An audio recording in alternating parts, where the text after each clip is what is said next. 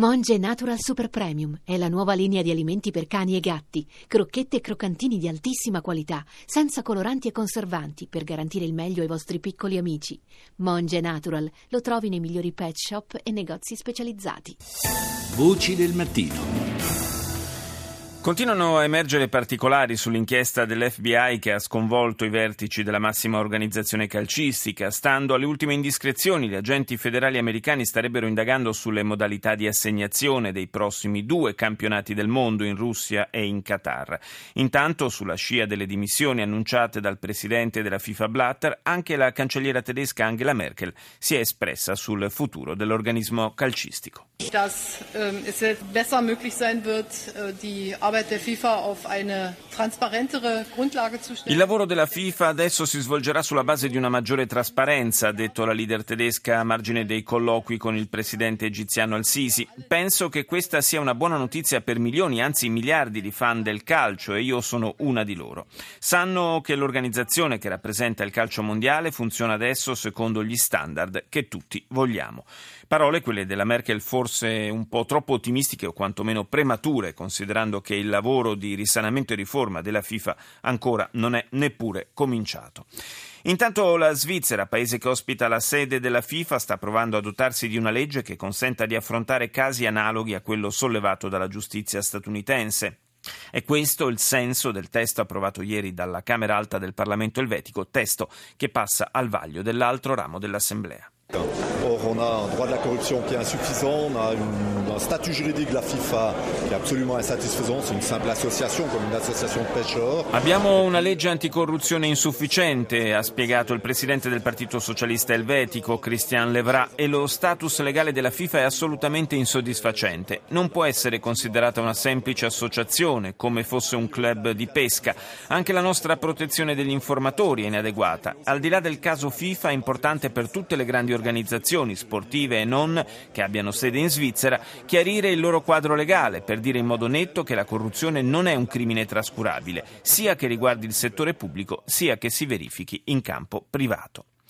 Il prossimo è un weekend ricco di appuntamenti elettorali. Domenica si voterà in Messico in un clima che appare piuttosto teso e deteriorato, almeno in alcune zone del paese. Do il buongiorno al giornalista e scrittore Federico Mastro Giovanni che conosce bene la realtà messicana. Buongiorno. Buongiorno, buongiorno. Una campagna elettorale segnata, dicevo, da un clima non facile, dalla morte, dall'uccisione di alcuni candidati e, e più in generale da una possiamo dire, un umore piuttosto, eh, piuttosto diciamo, contrariato, per usare un eufemismo, da parte di una componente dell'elettorato. Beh sì, le elezioni di medio termine, diciamo le elezioni del Parlamento messicano si, sono, si stanno per svolgere eh, il 7 di, di, giugno in un clima preelettorale molto teso.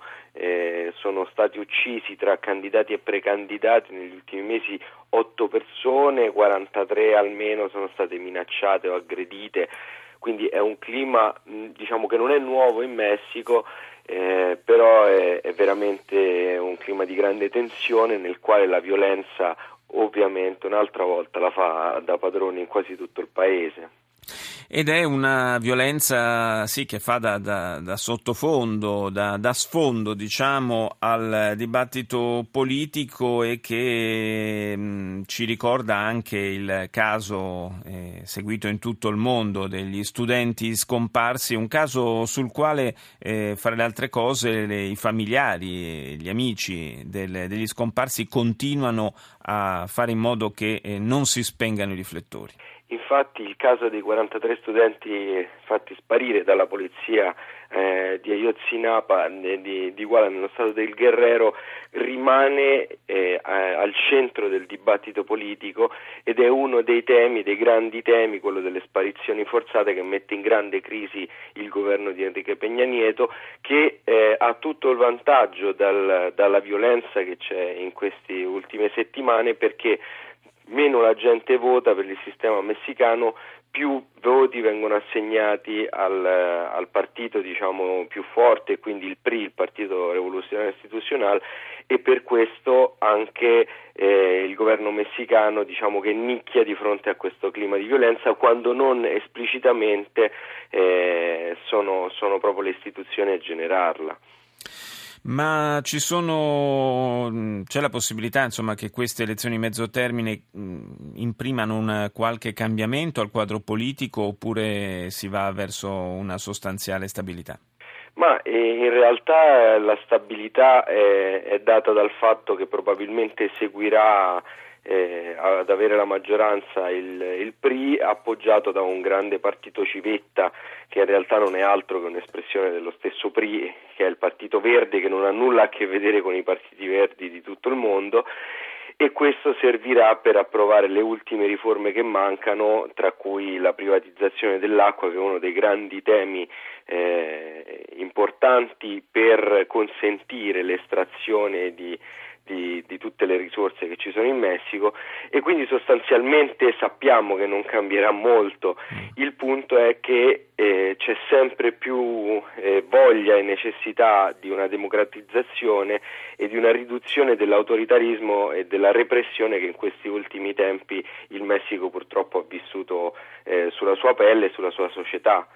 Grazie a Federico Mastro Giovanni per essere stato nostro ospite stamani.